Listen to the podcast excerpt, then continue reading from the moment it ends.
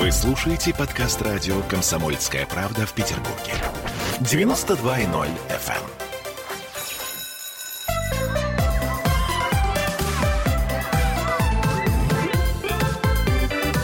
Родительский вопрос. 11.03 в Петербурге мы начинаем родительский вопрос. Моя мама рассказывала мне, что ее бабушка, то есть, соответственно, моя прабабушка, готовила каждое утро в русской печке на всех, а на большую-большую-большую семью 8 каш. И каждый раз спрашивала вечером, какую тебе кашу приготовить. И каждый говорил, мне вот такую, мне такую, мне такую. Боюсь себе представить, что было с обедом и с ужином. Но и сейчас происходит то же самое. Ребенок говорит, я, мама, манную кашу не ем. Ты мне, пожалуйста, сделай овсянку, например. Это еще хорошо, если овсянку, да? А папа говорит, ой, ну только не овсянку, пожарь мне яичницу. Это касается завтрака. Ну, и опять же таки, не один раз в день мы едим. Ольга Панова, дипломированный нутрициолог с нами на связи удаленно. Олечка, привет. Олечка, добрый день. Мы в прямом эфире, а, да. Я... И напоминаю, что я вы можете писать... Я к бабушке вашей хочу. А, к бабушке вашей хочу. А, вот, а, я тоже думала об этом, потому что меня в детстве не особо так, чтобы баловали э, э, питанием. То есть э, не хочешь — не ешь. Проголодаешься — придешь. Олечка, у вас очень правильное воспитание.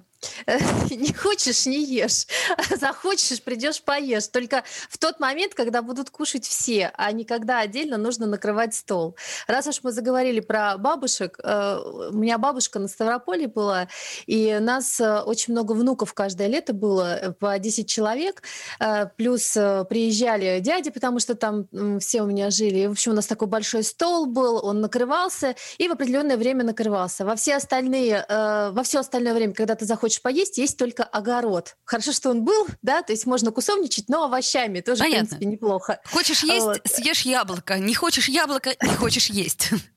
Конечно. Но самое интересное, что во всех таких случаях, когда, например, ты начинаешь баловать настолько свою семью, что ты готовишь 8 каш, не факт, что ночью ты не застанешь кого-нибудь из них возле холодильника, потому что его не удовлетворило то, что было приготовлено. Вот это самое обидное для любой такой хозяйки. Не то слово. Ты старался, готовила. Тебе говорят, знаешь, мам, нет, это очень вкусно, но я потом. Вот. Здесь вопрос такой. Потом так потом, э, но э, самое важное Э, и основное, о чем мы все время говорим, да, это то, чтобы мы собирались вместе за одним столом, хотя бы утром, да, и вечером. И что же делать, чтобы не готовить столько много блюд или понимать, как это все приготовить э, и не тратить много времени на это на все. Вот, собственно, да, э, об этом мы и хотели поговорить, потому что папа, например, любит поострее, ребенку вроде надо как бы, ну, Словом, как удовлетворить всех и при этом э, не умереть, как минимум, от усталости?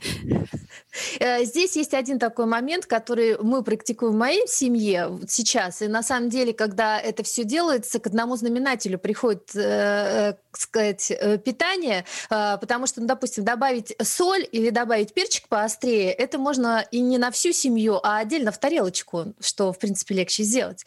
Э, что нужно делать? Нужно составлять меню на всю неделю на всю неделю составляем меню. Причем не то, что я села и составила меню, э, потому что вот я считаю, что это здоровая пища, и вы все должны кушать здоровую пищу. А муж говорит, что? Рыбные котлеты в четверг? О, нет. Я, пожалуй, в четверг задержусь на работе или встречусь с приятелем в баре. Оль, это называется добровольно-принудительное меню, про которое сейчас было озвучено. А, меню, которое на всю семью, и для того, чтобы вся семья тоже участвовала во всем процессе, нужно составить вместе. Есть выходной, когда можно сесть и распланировать, что, в какой день мы будем кушать. И э, если все приемы пищи запланированы, включая те, которые, ну, например, там папе на работу надо идти, и он не в кафе кушает, а потому что он теперь уже и тоже здоровой едой питается, берет с собой ланчбокс, вот, эти приемы то, пищи тоже нужно запланировать. Э, и э, еще раз повторюсь, делаем это все вместе, включая детей не то, что мы с мужем сели и распланировали то, что ребенок э, хочет. Да? А, конечно, варианты э, должны быть еще, когда мы что-то где-то можем поменять, но когда мы все делаем это вместе, а, мы все в этом процессе, и мы, э, скажем, решаем уже коллегиально, что мы будем на вот этот завтрак кушать, а что на другой. Ну, есть один нюанс. То есть мы вроде как все решили, а потом ребенок встал с утра и сказал, ой, нет, подожди, это я не хочу, я передумал. Что делать? Э, Сказать, здесь... ты пропускаешь это питание, дорогой. Ничего страшного. Как тут сказала моя дочка, пропускиваешь, да? Ну, пропускаешь, ну, э, нет, конечно, не пропускаешь, но вопрос весь в том, что могут быть такие моменты, когда вы с самого начала начали эту практику, э, что ребенок будет менять свое мнение, потому что он привык, что вы с утра удовлетворяете все его желания. Но если это вводить в норму, э, в следующий раз это будет меньше. И тут уже ваше решение и ваши правила в семье. Либо вы ему говорите, что, дорогой мой, у нас вот запланированы, и сегодня ничего не готово, потому что, например, мы крупу замочили, ну, там, вечером, чтобы она быстро сварилась, Соответственно, есть только эта крупа, да, и вот только эта каша, которую мы все вместе решили. Э, либо э, там, ну, пропускать, э, если он один раз пропустит, ничего страшного, да, но, конечно же, в следующий раз тоже 10 раз подумает, пропускать ему или нет. Здесь зависит уже от традиции в вашей семье. Да, как вот. насчет, э, мам, пожарь картошечки? Э, с утра? А, в общем-то, в любое время суток э, эта просьба может поступить, э, по опыту знаю я. Ну, замечательно, когда мама молодец. вот я, например, э, не готова жарить картошечку по первому требованию. Есть определенные э, меню, есть определенные продукты, с котор- э, ну, которые мы сегодня готовим, и у меня есть заготовки, потому что я не готова целый день стоять возле плиты. Да, я вообще-то тоже. Я думаю, что большинство наших слушателей и слушательниц однозначно не хотят тратить на это время, несмотря на то, что, по сути, мы уже говорили, что это своеобразный дзен, то есть отдавать отдавать все на аутсорсинг, нашу жизнь бессмысленно. То есть мы и так отдаем нашего ребенка в детский сад, и таким образом мы отдаем воспитание на аутсорсинг. Мы вызываем клининговую компанию, опять-таки мы все отдаем э, получается, когда мы сами-то живем. То есть это же все тоже процессы, которые нам дают что-то в жизни. Поэтому, в принципе, э, мы уже, как сказать, с вами договорились, что мы готовим дома готовим для того, чтобы знать четко, из чего это приготовлено, и, э, как сказать, получать от этого некое э, физическое и моральное удовольствие. Но опять же таки, есть границы удовольствия. Олечка, ну здесь, кстати, есть такой момент по поводу того, чтобы поменять блюдо с утра. А, например, если мы берем э, воскресный какой-то день, потому что понятно, что когда э, бежите в садик или в школу, поменять блюдо с утра э, нереально, как бы не для мамы, не для ребенка, да? А, а, например, выходной ребенок говорит, я вот это вот хочу. Если у вас есть настроение, можно и поменять. А если настроения нет, можно, мне кажется, ребенку сказать, что солнышко мое, я сейчас потрачу вот час-полтора, чтобы вот это все приготовить, а мы могли бы с тобой поиграть, полепить и сделать, э, вот с дочкой мы вчера кита делали, там вот такого замечательного кита. Дети обычно всегда выбирают, честно говоря, кита, да, или чтобы с родителями что-то поделать, потому что и так мало времени э, такого посвященного друг другу э, мы проводим. И чем его больше, тем лучше. И ребенок э, требует большую потребность. Ну, у ребенка большая потребность в этом. Да, Поэтому, безусловно. Мне кажется, что э, несколько раз подумав, он э, уже будет понимать, чем это будет грозить, и в принципе не будет э, менять. А может быть, и как моя дочка, сразу договариваться. Я вот это хочу, но я это не буду, но тогда мы с тобой вот это вот сделаем, вместе поиграем. Да? Вот. И для вас это хорошо, и для ребенка. И договариваться научился, и получил то, что хотел, и вы вместе время провели. Значит, компромисс, компромисс, компромисс. Тем не менее, Договоренность, договоренность, договоренность. Ну да. вот мы в прошлый раз э, с вами говорили о том, как нам может помочь э, например, меню детского сада. И помочь оно может нам не в смысле того, что э, ребенок лишний раз поест в саду, хотя тоже хорошо, кстати сказать, а именно с точки зрения того, что мы можем... Э, фантазия это у меня, например, не особо богатая. Я не очень представляю себе, сколько раз э, в неделю должно быть то, все, пятое, десятое. Так я посмотрю, думаю, ага, значит, если это он ел, то можно ему сделать вот это вот. И тогда вот уже фантазия как-то ну, складывается в общее меню, что называется. Поэтому Ой. это большой плюс. Оль, очень хорошая мысль, э, надо мне ее записать. Э, меню детского сада стимулирует фантазию э, родителей на приготовление блюд дома. Вот здесь, когда составляете меню на неделю, здесь то же самое. Когда фанта... фанта... Первый раз будет сложно Первый раз будет сложно его составить, будете э, делать какие-то вещи, которые делаете постоянно, но если еще за правило введете, что какое-то новое блюдо будет один раз в неделю, еще, дальше у вас уже фантазия будет очень хорошо развиваться. Во-первых, у вас уже будут заготовки э, как минимум 4 через месяц, которые вы можете э, между собой э, менять и совершенно по-другому как-то его делать, либо то же самое меню повторять, ну, просто лучше, чтобы они были каждую неделю а, немножко разные, чтобы нам разнообразие это учитывать. Это первое. Потом вы э, почувствуете, что когда у вас сделано меню, и вы идете в магазин закупаться, вы экономите деньги, потому что вы строго по списку Четко с знаете, тем что количеством, покупаете, которое да. вы... Не вот эта Да, милая штучка, три конечно. по цене Э, двух. Да-да-да, это совершенно верно. А, Да, да. Но Олечка, еще один момент, который, чтобы я не забыла сказать. Очень важно, э, когда вы планируете само меню, основные приемы пищи, планируйте и перекусы. То есть, ну, допустим, там ребенку э, орешки там дать или сухофрукты, э, те же самые фрукты, да, молочко или там йогурт, который вот в перекусах вы даете ребенку. Их тоже нужно запланировать и все это учесть в списке покупок. Ну, я считаю, что сейчас в наше сложное время, я имею в виду плотности э, времени вообще, его полное отсутствие, конечно, такие вещи, как еда, желательно бы планировать. Ольга Панова была с нами на связи, и, собственно э, говоря, мы э, пытаемся экономить и свое, и чужое время, и пытаемся облегчить себе и вам жизнь.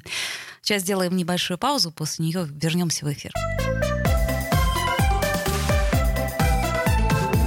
Родительский вопрос. Присоединяйтесь к нам в социальных сетях. Подпишитесь на наш канал на YouTube. Добавляйтесь в друзья ВКонтакте. Найдите нас в Инстаграм. Подписывайтесь, смотрите и слушайте. Радио «Комсомольская правда». Радио про настоящее.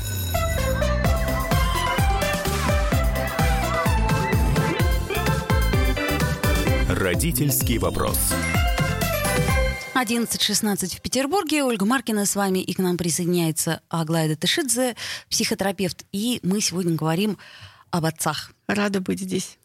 А, Я начну с анекдота, который вспомнила. А, э, Помнишь, Аглая, про вопросы маме и папе? А, Ага. Значит, э, вопросы маме. Мам, где мои носки? Мам, что мне поесть? Мам, когда мне в школу? Мам, когда у меня кружок? Да-да. Вопрос папе. «А, Пап, а где мама? А где мама? Да.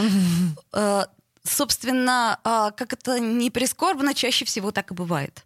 Ну, прискорбно, да, но на самом деле нет. А, тут смотрите, тут такая история, что мы с вами на каких-то сказках воспитывались, где папа и мама это какие-то одинаковые фигуры, да, или там общество так рассказывает, что вообще папа и мама могут быть вместе, и одинаковые вещи делать.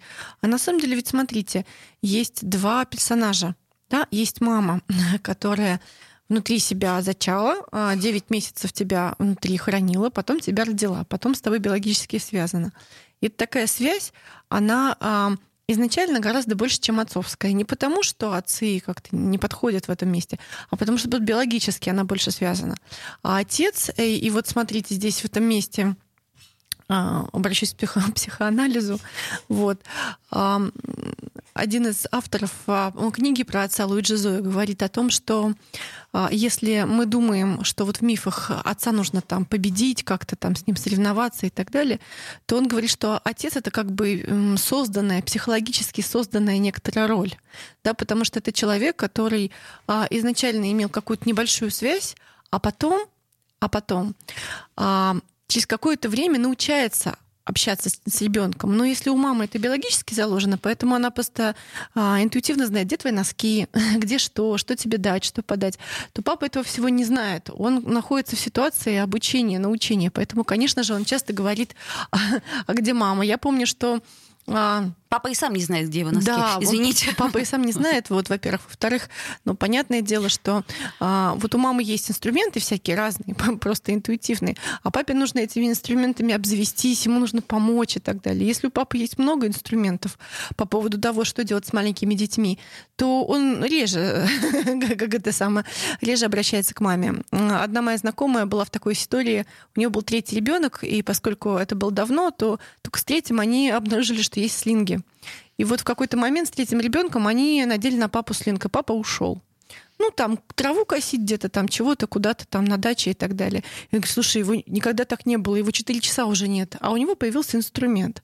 Поэтому, если у папы есть инструменты для общения с детьми, то, возможно, есть вопросов к папе больше, больше чем один, где мама.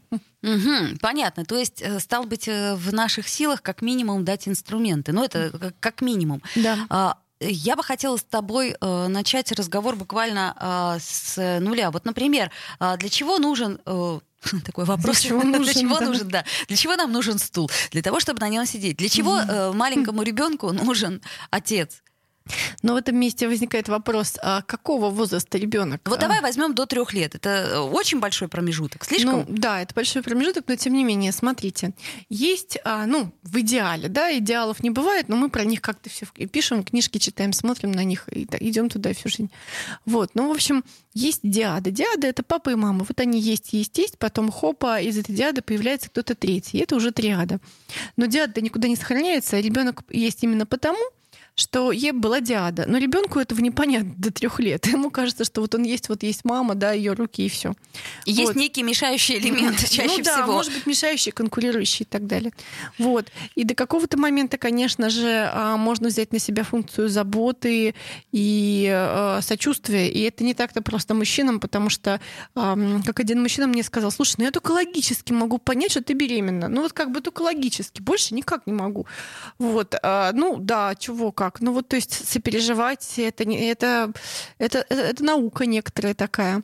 Да, забота, сопереживание. А потом, когда ребенок уже научается обращаться с внешним миром, и начинается история «я сам», а потом начинается история с двух лет про границы, то в этом месте папа рулит. Почему? Потому что если мама гормонально как-то обусловлена, тут месячный, тут не месячный, здесь устала, здесь чего-то еще.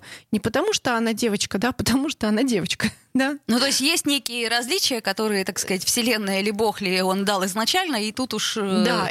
э, как не доказывай, что мы равны, но мы немного разные. Мы разные, мы равны, но мы разные. Вот. А у папы более, более ровный фон в этом месте. Вот. И, соответственно, ему проще э, говорить о правилах, о ролях, э, ставить границы.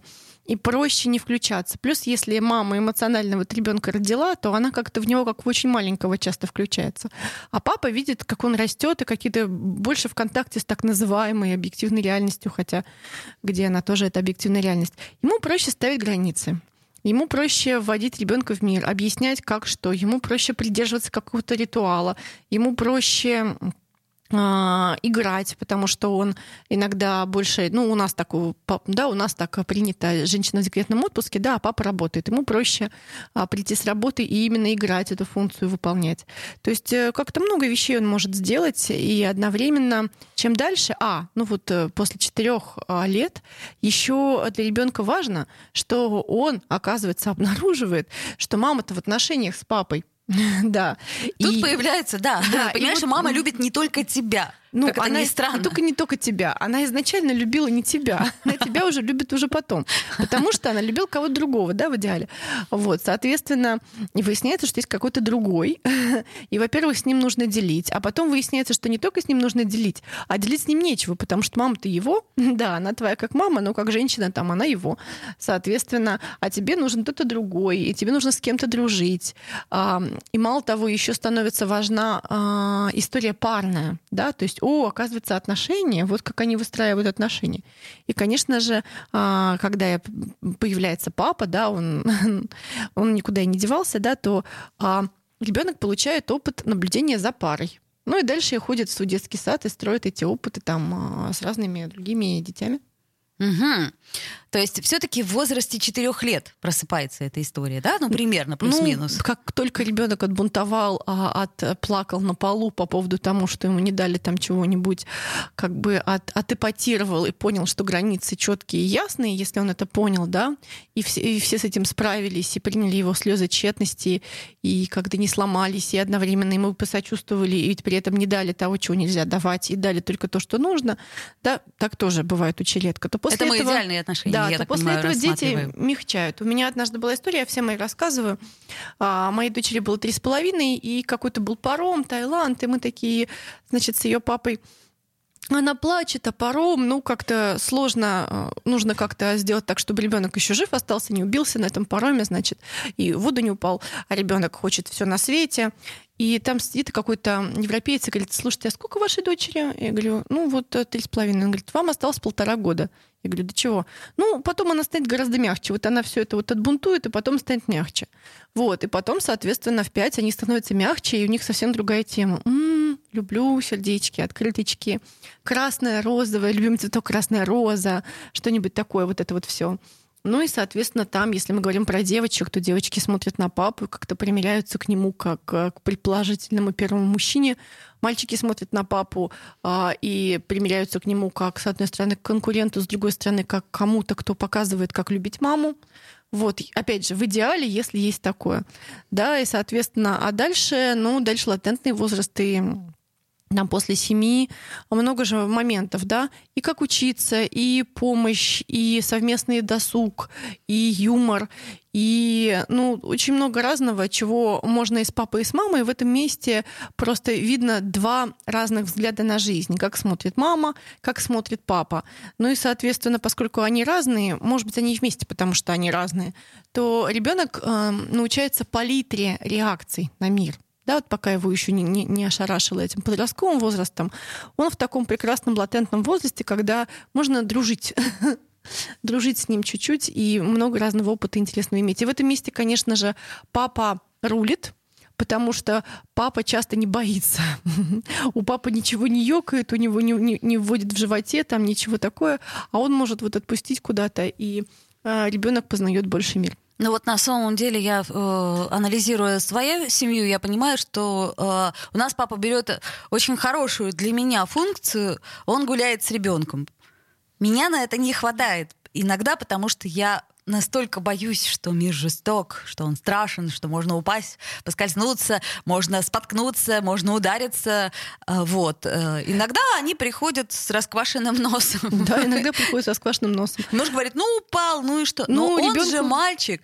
Вот, а для меня это, ну как, мы, бедный малыш, ах, у него коленка, ах, у него то. Я говорю, Нет, ну, ну вы отлично. хотя бы продезинфицировали. Конечно, сказал Валера, мы купили водички в аптеке и налили на коленку. Налили на коленку. Ну, на, на самом деле, мне кажется, это вот история хорошая, что когда папа накрыл маму, отпустил, когда мама накрыла папу, отпустила, соответственно, вот так вот двое как-то командные продвигаются. Ну и здорово, чтобы один имел возможность пожалеть, пожалеть, другой должен раз помочь расквасить коленку, да, там, создать такие условия, не помешать этому.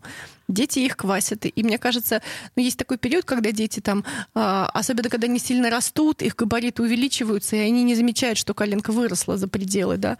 Соответственно, и неплохо бы, чтобы кто-то их сопровождал в этом. И это, конечно, папа. Желательно, потому что мамы просто не хватает э, нервной системы на все это смотреть. У и... некоторых мам хватает, если они одни, но папа в этом месте удобен.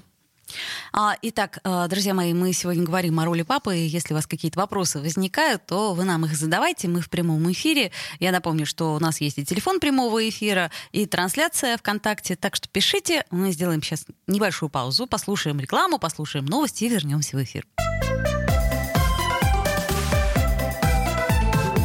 Родительский вопрос. В Ленинграде открыт рок-клуб.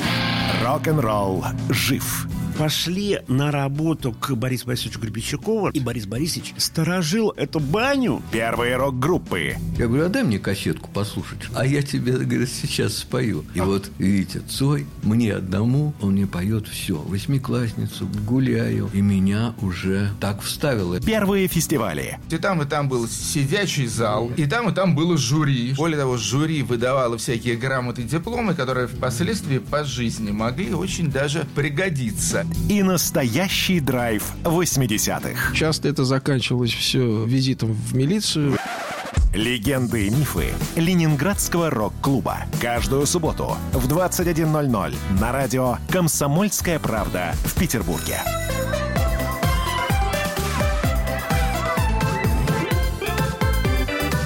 Родительский вопрос. Вновь возвращаемся в эфир. 11.33 в Петербурге. С вами Ольга Маркина и Аглая Датышидзе. И мы сегодня говорим о роли папы. О роли папы вообще в семье и, в частности, в воспитании ребенка. И, собственно говоря, остановились мы на том, что, а, ну, папа, он как бы нужен, он как бы хочет, но как бы не всегда все может, потому что а, не всегда у него присутствует та часть эмпатии, которая есть у мамы. Ну, например. И, э, в общем-то, я не знаю, насколько научно доказанная вот эта вот история с пуповинной связью, Аглая, как ты считаешь? Ну, я вот про научное, научное не знаю, но я думаю, что в любом случае биологически, просто если внутри тебя жил человек а, 9 месяцев, то ты с ним очень сильно свя- связан, даже если ты потом ну, как что-то вас разлучает, но тем не менее ты, ты связан. Я думаю, знаете, еще о чем? О том, что у мужчин, а, ну, так случилось, что выше уровень тестостерона, потому что они мужчины, а тестостерон так или иначе связан с а, уровнем агрессии. И, соответственно, папа — это тот, кто может научить обходиться с этой агрессией. Почему? Потому что у него она есть, а он не так биологически привязан к ребенку, и он может показать какие-то примеры ну, того, как обходиться с ней, с одной стороны, а, принимая ее, а с другой стороны, конструктивно, потому что агрессия это же про что? Да, злость, чувство, агрессия, действие, про то, чтобы что-нибудь достать из мира. Например, деньги, например, связи, например, а, что какую-то карьеру, например, какую-то самореализацию, что-нибудь такое. Поэтому папа, ну, часто про это. То есть некая пассионарность нужна для того, чтобы, да, и в данном случае пассионарность и агрессия, вот она как-то вот примерно а, синонимы. Но представьте себе, что вам нужны деньги, и вы подходите к кому-нибудь, и вам нужно сказать ему, дай денег. И, конечно, может сказать, дай денег, пожалуйста. Ну, если ты, конечно, с ним в таких отношениях, да, горизонтальных, но иногда это какое-то достаточно агрессивное действие. Ты подходишь и а, обоснов... обосновываешь, почему тебе надо вообще. Поэтому в данной ситуации, если мы говорим про финансы, эта тема всех волнует, то э, ну, в идеале как-то это, эта тема упирается в папу. Хотя, опять же, ну, тут я говорю про какие-то стереотипы, да, есть куча мам, и я такая мама, в которой тоже упираются финансы очень даже. Но я понимаю, что в данной ситуации это какая-то очень связанная часть внутри меня с чем-то отцовским и так далее. Вот. И одновременно мы еще говорим про отца и про творчество, потому что ну, мое такое мнение, да, что если мы говорим про женщину и про то, что у нее есть и может быть много творчества, но тем не менее, когда у нее есть ребенок, куча смыслов в ее жизни закрывается. Но не все. Да, не все. Я же не говорю, да, как-то, чтобы феминист, феминизм нас не покусал, да, что только это. А Я очень помню, что в свое время меня порадовала фраза Виктора Франкла о том, что женщина может реализоваться в материнстве, но она может реализоваться не только в этом, и меня отпустило. Мне было лет 20, я думаю, нет детей, и все. Я не реализовалась. Не реализовалась. Видите, как давлеет в этом месте общество. А, Соответственно, дальше что? Дальше а, а мужчине нужно как-то их много изобретать. Я помню, что вот мама сидит с тобой, а папа, ну вот мой папа ходил в театр, там изобретал какие-то свои смыслы, спектакли ставил, что-то такое делал. Вот, соответственно, и очень часто бывает, если тебе нужно поизобретать смыслы, а, по- повстречаться с чем-то экзистенциальным, то тебе к папе, потому что он вот, вот встречается с этим конкретно. Мгм. А, в общем-то, мы, я думаю, в следующий раз продолжим эту длинную тему вообще, да, для чего, а, например, а, девочки, для чего мальчику, Да. как, как а, просто сегодня мы не успеем все, и поэтому э, вопрос у меня такой страшный и ключевой, но мы знаем, что статистика нам показывает, увы, таких семей много. Что делать, если, ну, нету папы? Ну, бывает же такое. Нету папы, да, но это, мне кажется, классический вопрос, а если не было, а если что, а что делать? Вот, и в этом месте, конечно же, я понимаю, я очень мало кого знаю, кому прямо вот хватило отца, да, часто те, кому его хватило, ему даже было слишком, они на- от него уже уползали, потому что он какой-то слишком поглощающий, слишком экспансивный, там какой-то еще. Поэтому, а, ну, классика, да, если не было отца, то кто-то же был, да, был дедушка, был дядя, был старший брат, был преподаватель в школе, был э, какой-то спортивный кто-нибудь, был дядя дворник, который... Ты говоришь, в принципе, о Да. мужской составляющей, мужской составляющей. которая берет на себя а, Конечно. роль. Есть, есть общество, да, можно от кого-то добрать, да. И если есть мама, которая понимает, что вот а, отца нет, ну хорошо, вот этого нет, да, а, тогда можно посмотреть на какие-то хорошие отцовские примеры, да, и вот есть, не знаю, там всякие спортивные тренеры, у которых там дети просто приходят, добирают этого отцовского и уходят, добирают отцовского и уходят. И в этом месте, мне кажется, это важный момент, что Иногда нам хочется всего вот этого красивого, чего я сейчас описала, от какого-то человека, которого это сейчас дать не может. И мы ходим за ним годами, десятилетиями, говорим, папа, вот, а вот так вот дашь? Он говорит, ну нет у меня. А вот так вот ты сделаешь? А да, да нет, не могу я. А вот так вот. Вместо того, чтобы пойти в какое-то другое место и там добрать. И вот в этом месте как-то очень хочется идти туда, куда дают. Знаете, как это, я все время говорю, нет яблок, в обувном магазине, да? Ну вот ты, тебе нужно яблоко, ты в обувном магазине пытаешься их достать, но, но их там нет, да? Ты говоришь, а может так, а может так, а может так? Никак. Ты идешь в магазин яблок, во фруктовую лавку. И вот я думаю, что таких мужчин, от которых можно добрать, их бывает много, да? Там в старину, там, если мы говорим про Русь, там в был дядька. Дядька — это обычно мужчина какой-то без детей или там имеющий опыт, а, но он свободен, у него свободные руки, на него все дети повисают, и он с этими детьми что-то делает делает. Да, соответственно, таких дядек достаточно большое количество, и можно как-то к ним пойти. Вот, это раз. Второй момент, конечно же, к сожалению, да, существует там всякая литература. Имеется в виду, к сожалению, не что литература, а, к сожалению, иногда приходится к ней обращаться. Вот. Книги, фильмы и так далее. Ну и я думаю, что есть много вещей, и мы сейчас живем в эпоху, когда женщины во многом да, справляются и обнаруживают в себе новые качества, есть много тем, с которыми могут помочь справиться просто мамы, да, если они остались, да, ну мы же про маму, да, остаемся. Нет папы, есть мама, значит, наверное, или кто-нибудь ну, другой. Кто, да, э, в данном случае мы не берем совсем крайние э, ситуации, мы все-таки берем, когда, ну, хоть кто-то есть. Да, да? Какая-то, какой-то другой родственник, угу. который а, себя обучает и может а, помочь разобраться, что с, с границами, да, что с эм, учебой, что с предназначением что с направлением в жизни, что с какой-то социальной адаптацией. Ну и знаете, как говорят, да, что вырастить одного ребенка нужна целая деревня. Да, соответственно, вот эту деревню организуют. Вот в свое время я понимаю, что нашим детям было недостаточно. Мы сделали большой семейный лагерь. Больше 200 человек. Просто вывозим, чтобы наши дети в этой деревне как-то добирали чего-то. Социализацию и... некую и взаимопроникновение, mm, да? Ну вот есть один папа, а, он большой, бородатый, у него трое детей, и я понимаю, что моя дочь, которая весит 30 килограмм, садится к нему на плечи. И вот пока вот он приходит к нам в гости, она все время сидит. Сидит у него на плечах. И это же такой прекрасный прекрасная возможность, да, сесть кому-то на плечи, и это не твой папа, но у тебя есть опыт, этот вот детский опыт, что ты кто-то тебя ведет, кто-то тебе показывает, кто-то с тобой играет, шутит, у кого-то ты на плечах, кто-то может тебя подкинуть, несмотря на твой уже, как это сказать, 37 размер ноги, да, и вот это вот очень классно освобождает. Поэтому мне кажется, что вот э, комьюнити в этом месте очень сильно помогает. А, по крайней мере, помогает точно мне. Ну вот бывает такое, мне многие рассказывали мамы, что ребенок в буквальном смысле кидается к любому мужчине с криком папа, ну, условно говоря, если это там ранний возраст. Ну, смотрите, папа и мама — это функция. Функция, соответственно. А если кто-то, да, может эту функцию выполнить, так и хорошо, пускай выполняет. Например, То есть функция в условно, извини, что я тебя перебила, в условно заключающемся, вот у меня, например, ребенок сейчас, он требует а, игр двигательных. Угу. И, соответственно, он любит сидеть на плечах. Но э, я, конечно, могу его взять это на плечи. не очень к тебе. Но это тяжеловато. И через пять минут я говорю, так, все, иди, вон, папа есть. Сейчас папа придет с работы, вот ты на него прыгнешь и будешь, значит, с ним бороться, будешь с ним, э, он тебя будет качать, он тебя будет таскать и ну, прочее. Да, и вопрос не в том, что это папа, это просто какой-то большой другой, да. Иногда это бывает папа, иногда это бывает бабушка, иногда это бывает дедушка. Неизвестно, кто у вас в семье большой. А если нет кого-то большого, нужно прийти к кому-то в гости, к огромному, и сказать, огромный. Не мог бы ты чуть-чуть вот моих детей покачать на плечах? И поразмышлять, да, вот а кто нравится, а что вокруг, какие люди бывают в этом месте.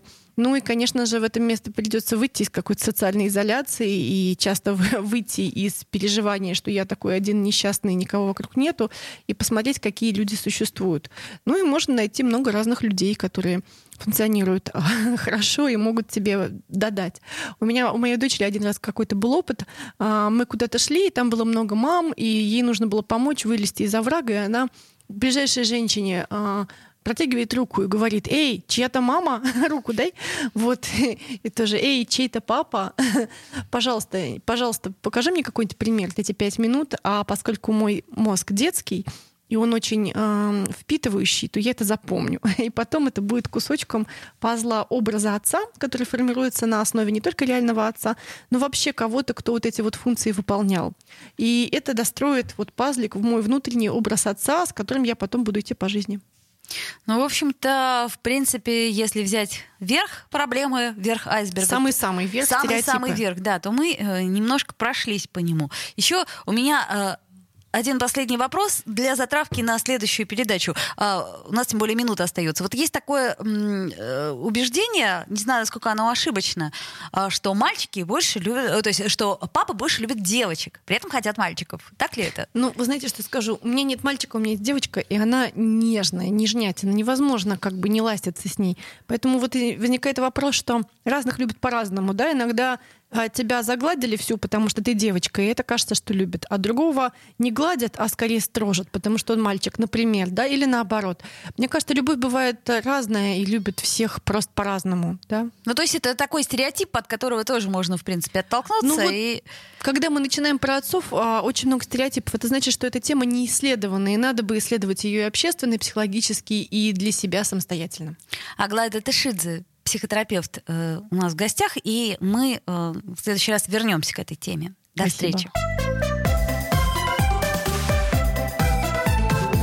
Родительский вопрос.